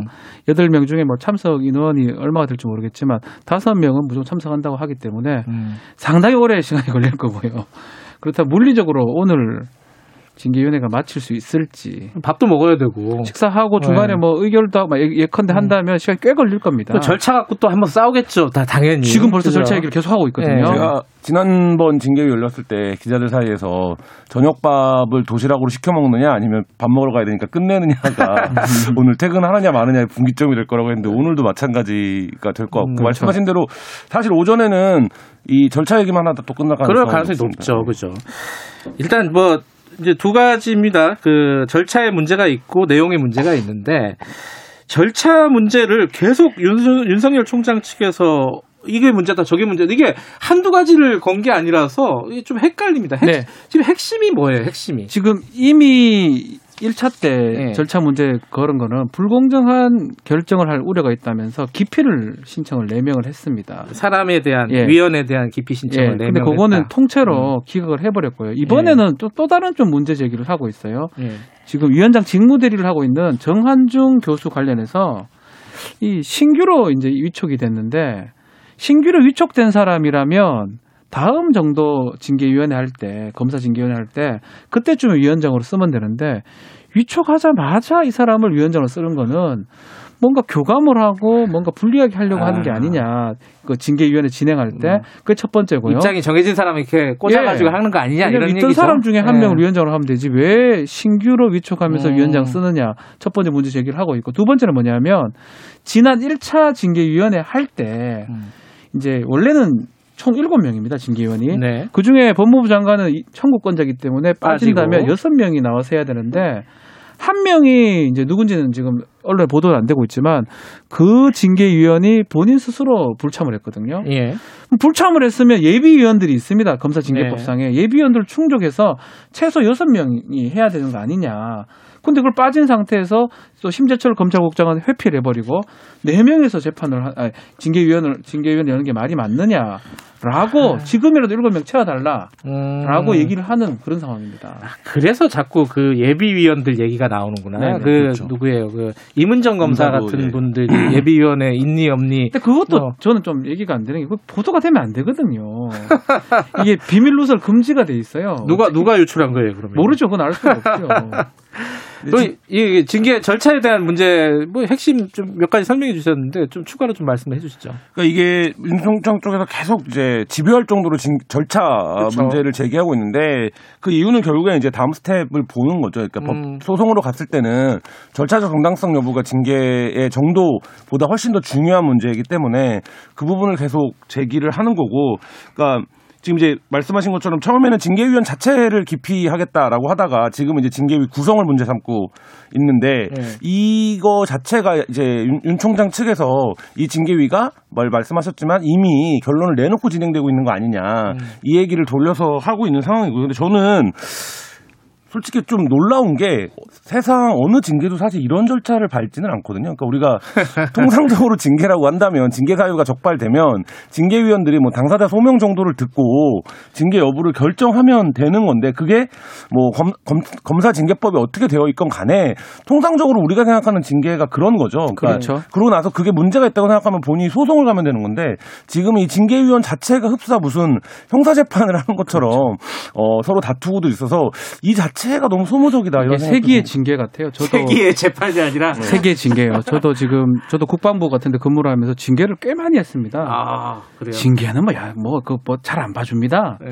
형사 절차는 절차를 다 준수를 해야 되지만 징계위원은 하다가 화가 나면 증인심을 누가 합니까? 거기서 음. 징계를 하는 상황에서 안 받아주는 게 일반적이거든요. 근데 지금 우리 김한 기자 설명처럼 정말 이렇게 이렇게 어렵게 재판보다 더 어렵게 음. 이렇게 진행되는 그래서 제가 세기의 징계다라고 얘기를 음. 하고 싶습니다. 그러니까 이 윤석열 총장 측 입장은 지금 이걸 재판으로 여기는 것 같아요, 그죠? 하나의 재판으로, 그렇죠. 그죠? 그렇죠. 그렇게 상정하고 얘기를 하는 것 같고 그렇게 되니까 사실은 어, 추미애 장관이 어, 선정한 징계위원이 징계하는 것 자체가 문제다라는 얘기까지 하는 거니까. 그렇죠. 그렇죠? 재판으로 음. 생각을 하고 있고 뭐 또 얘기를 언론이 뭐 하나 다 하나 다 받아 써주니까 음. 더 하는 것 같아요. 뭔가 더 얘기를 해주면 또 써주고 또 써주고 이러니까 음. 더 많은 절차적 부분에 대해서 얘기를 하고 있는 것처럼 보입니다. 그 절차에 대해서 새롭게 또 나온 얘기가 원래 이제 기피 신청을 4명을 했는데 다 네. 기각이 됐잖아요. 네. 심재철 국장만 아까 말씀하신 대로 본인이 이제 회피를 하는 상황이고 근데 신성식 검사장 네. 이분한테 또 그걸 했어요? 그 이것도 기피 신청을 했어요? 이 KBS 좀 관계가 있는데 예, KBS, KBS 예전에 예. 그 채널에 관련된 예. 이동재 기자 얘기를 좀 하면서 보도를 예. 하면서 오보 부분이 있었는데 예. 예전에 예. 그 부분 관련해서 이 정보를 제공한 측이 신성식 검사장이다.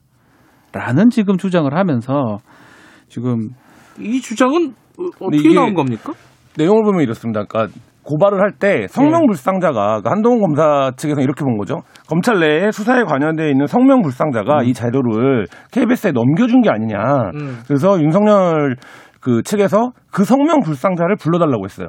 음. 징계위원회. 그러니까, 성명 불상인데 어떻게 불러요? 네, 그러니까 하여튼 성명 불상자를 불러달라고 했는데 네. 감찰 과정에서 이 제보를 이제 신성식 검사장이 한 게 아니냐라 것으로 보이는 이제 증거들이 발견이 된 거죠. 음. 그러다 보니까 이제 직권으로 그 신성식 검사장까지 포함을 해서 어 증인을 이제 채택을 해서 진행을 하겠다 이렇게 이제 얘기가 음. 되고 있는 겁니다. 근데 사실 이래 되면 징계위원회 못 엽니다. 음. 계속 이렇게 막 이렇게 기피를 해버 그래서 1차 때 어떻게 법리를 구성을 했냐 하면 네. 대법원 판례 그런 게 있습니다. 징계위원회에서 기피 신청을 할 수는 있습니다. 그렇지만 예. 기피를 이제 너무 많이 해버리고 이러면 그거는 징계를 받지 않으려고 하는 징계권 남용, 기피 신청권 남용으로 봐서 음. 기각을 했거든요. 아마 이번에 이제 오전에도 그런 얘기를 하긴 하겠지만 첫 번째 1차에 판단했던 것처럼 네. 징계위원회의 어떤 자격이라든지 불공정성, 기피 부분은 그냥 그 판결대로 판례대로 넘어가지 않을까 생각이 듭니다. 그래요. 이렇게 하면 더 이상 진행을 못 해요. 누구 하든지 간에 다 걸 수가 있습니다.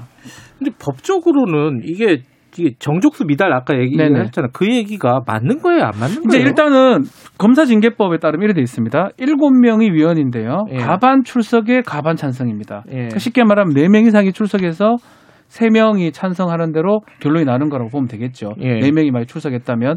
근데 문제가 그 부분 같아요. 그 한 분 빠졌던 한 징계위원.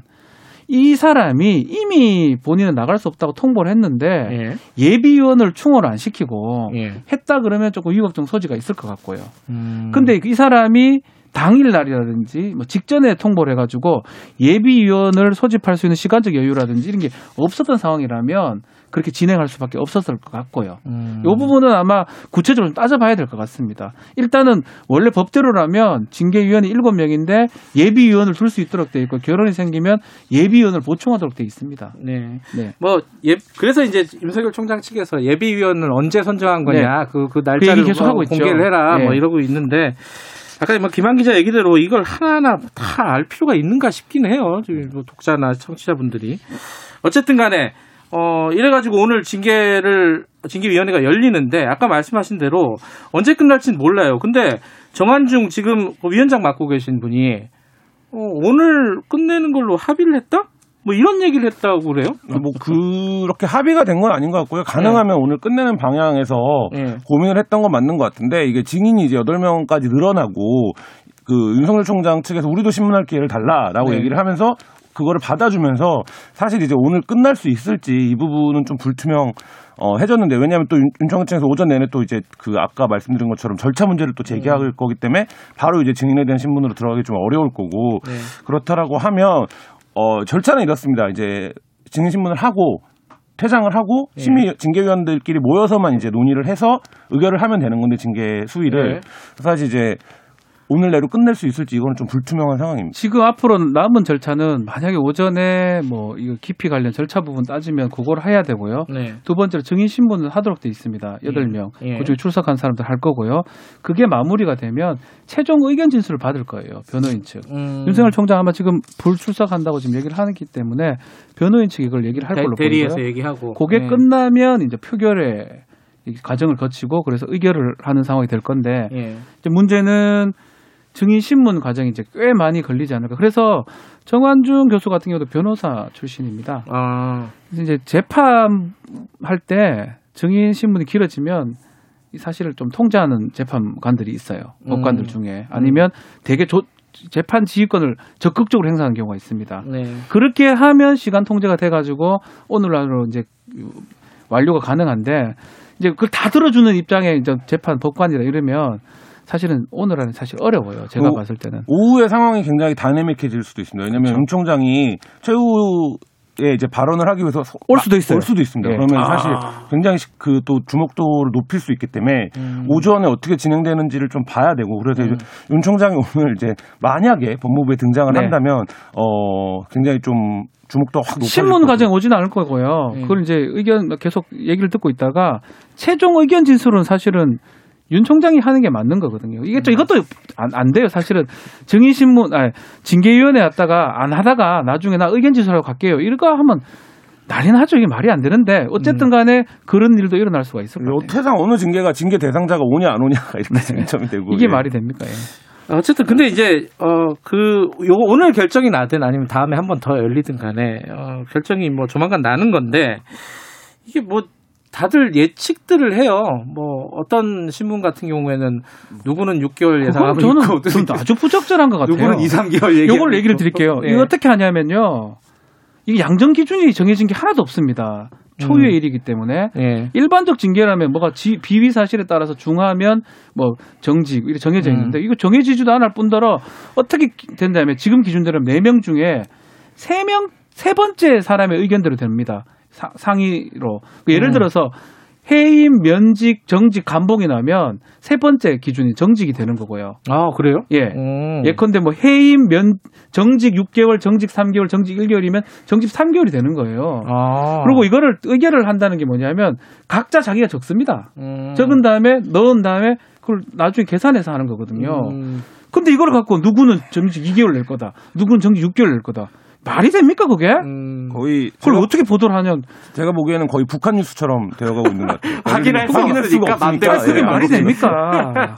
그리고 그걸 얘기를 해서도 안 되죠. 음. 누가 만약에 이용구 차관이라든지 정한중 그 위원장이 네, 저는 정 6개월 생각하고 있는데 왜냐 신문도 안 했는데 어떻게 그걸 얘기를 합니까? 음. 네, 그런 것 같아요. 그러니까 지금 이제 보수 언론들이 주로 해석하는 태도는 해임을 주면 너무 부담스러우니 그 바로 예. 이제 소송이 들어가고 예를 들어서 해임을 했는데 해임 무효 가처분을 냈는데 인용이 됐어요. 그러면 검찰총장은 아마 해임이 됐으니까 바로 인선을 하려고 할 텐데 그러면 어, 검찰총장 후보자가 있는 상태에서 검찰총장이 그 권한을 회복하는 이런 일이 벌어질 수도 있기 때문에 아. 그러니까 그리고 정치적으로도 부담스러우니 해임이 아니라 정직으로 가서 내 임기가 7월까지죠. 그러니까 7월까지니까 뭐 그 선에서 사실상 이제 임기를 못하게 하는 수준에서 타협을 하지 않겠냐. 그러면 법원에서도 정직 가처분 소송 같은 경우는 너는 그러니까 징계 절차에 따라서 징계를 받았는데 뭐 그걸 또 가처분해 달라고 하냐라고 음. 판단을 하기가 좀 수월하니 뭐 그런 부분들에 대한 어떤 정치적인 판단인 그러니까 것 같아요. 그 정치인들은 음. 정무적으로 판단할 수가 있습니다. 음. 그렇지만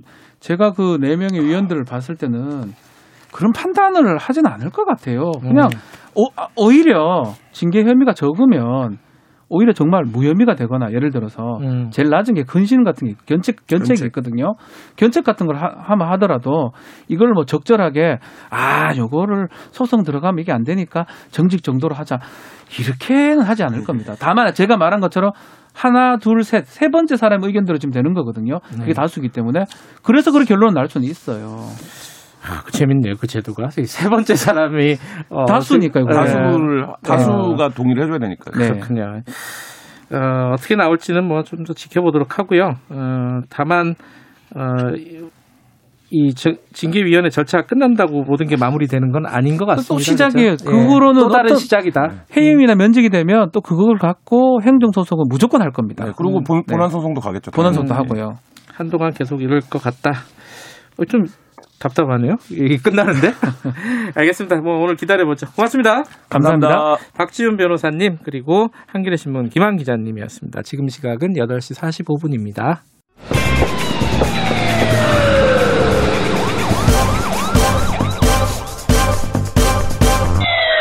김경래 최강 시사.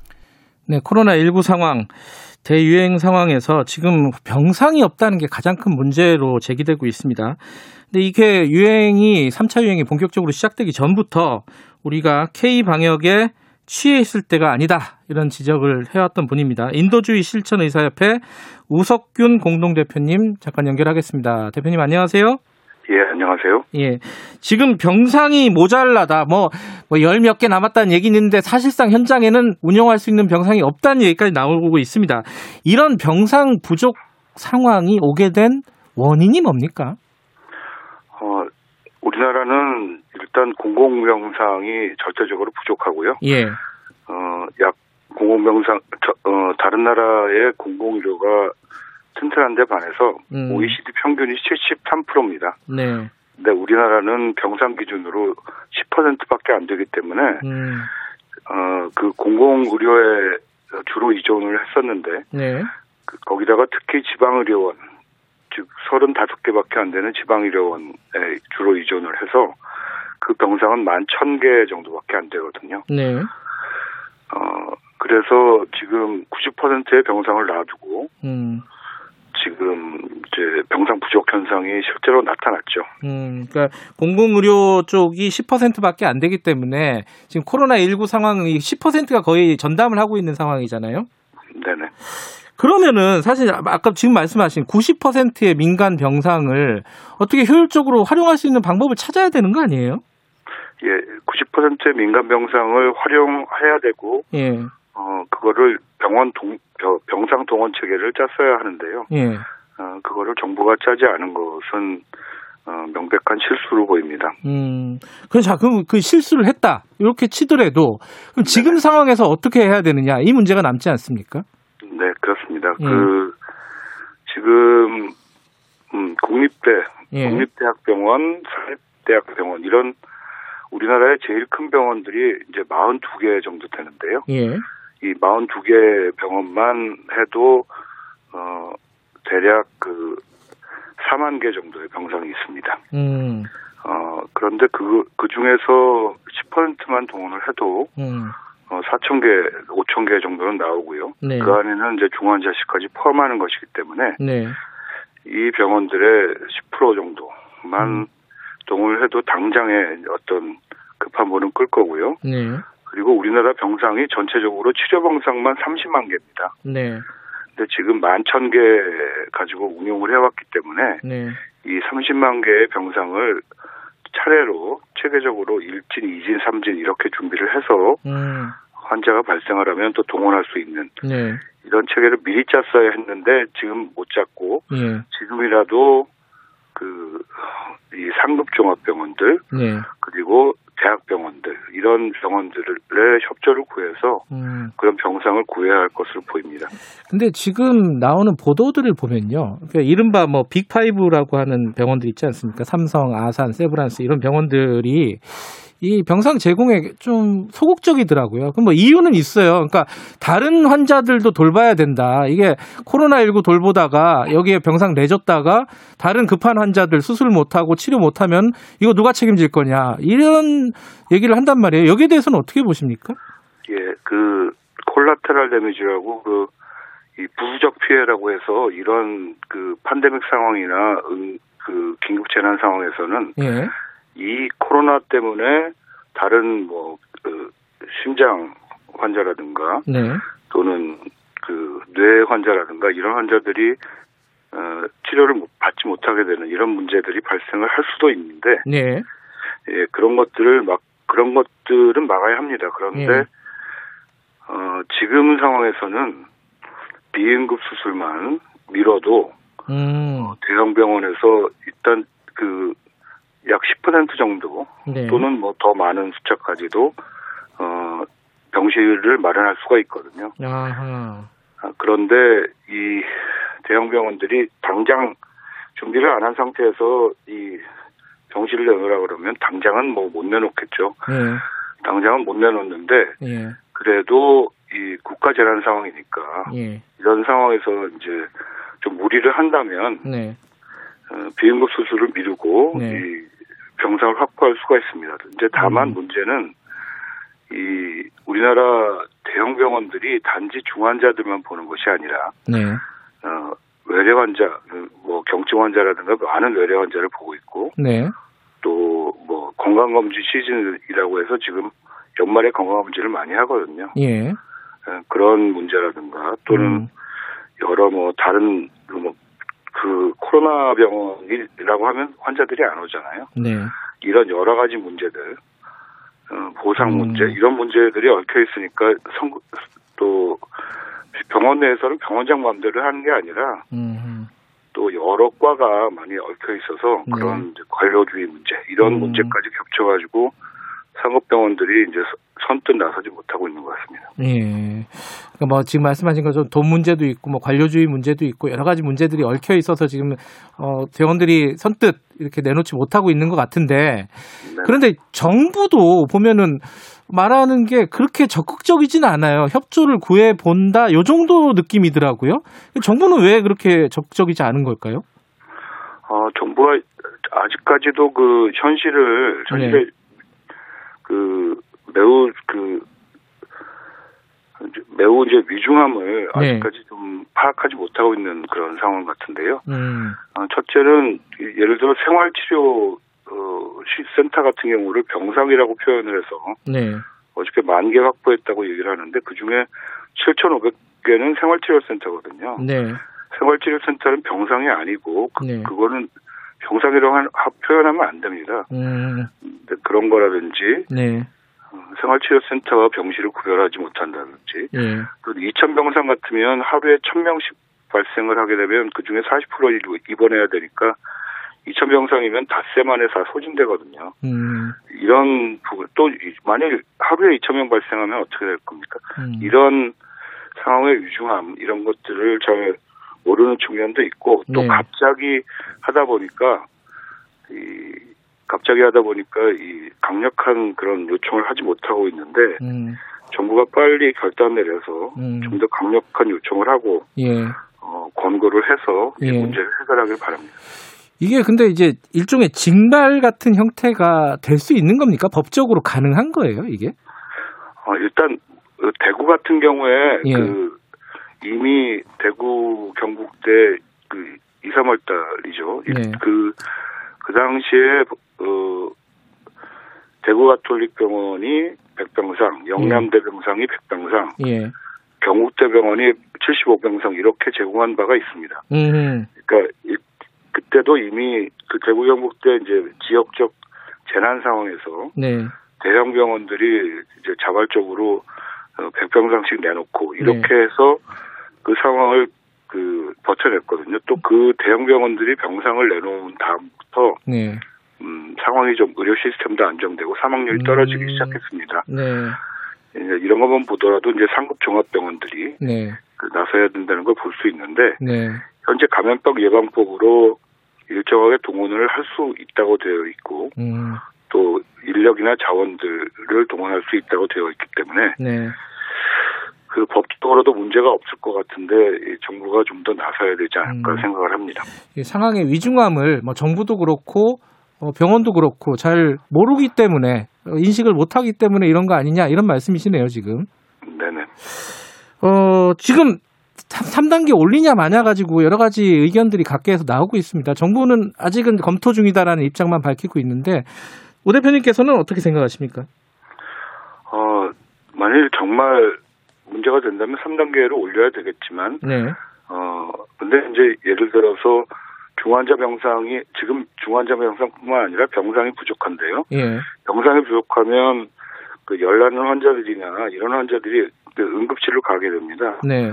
응급실로 가게 되면 응급실에서 처음으로 발견하게 되기 때문에 선별진료소에 발견한 게 아니라요. 예. 응급실에서 이 환자들을 다른 병실로 빼주지를 못하면 그 응급실들이 마비되기 시작할 겁니다. 예. 그 응급실이 마비되기 시작하면 그 이제 의료 붕괴 현상이 나타나기 시작하는 거죠. 병상 부족이 아주 단순한 문제가 아니라 음. 그 천명 이 정도로 발생을 했는데도 예. 붕괴가 일어난다는 거는 굉장히 심각한 문제고요. 예. 그 응급 그 의료 시스템이 마비가 된다는 거니까요. 예. 이렇게 된다면 뭐 거리두기를 올릴 수밖에 없게 되는 거죠. 음. 예, 그래서 이제 다른 나라들은 천, 어, 뭐 수천 명 발생하고 만 명 이상 발생해도 음. 이 의료 시스템 붕괴는 일어나지 않았는데 음. 이게 의료 시스템 붕괴가 조기에 일어날 수 있기 때문에 거리두기를 빨리 음. 올려야 되는 이런 음. 문제가 발생을 그, 해서 예 병상 확보나 이런 것들이 좀 원활하게 되면은 조금 거리두기도 여유 있게 볼 수 있는데 지금 그런 상황은 아니라는 말씀이시네요. 네네. 거리두기도 예. 이제 이 병상 확보에 영향을 받게 됩니다. 예. 알겠습니다. 오늘 말씀 잘 들었습니다. 예, 감사합니다. 인도주의 실천의사협회 우석균 공동대표였습니다. 오늘 여기까지 하고요. 내일 아침 돌아옵니다.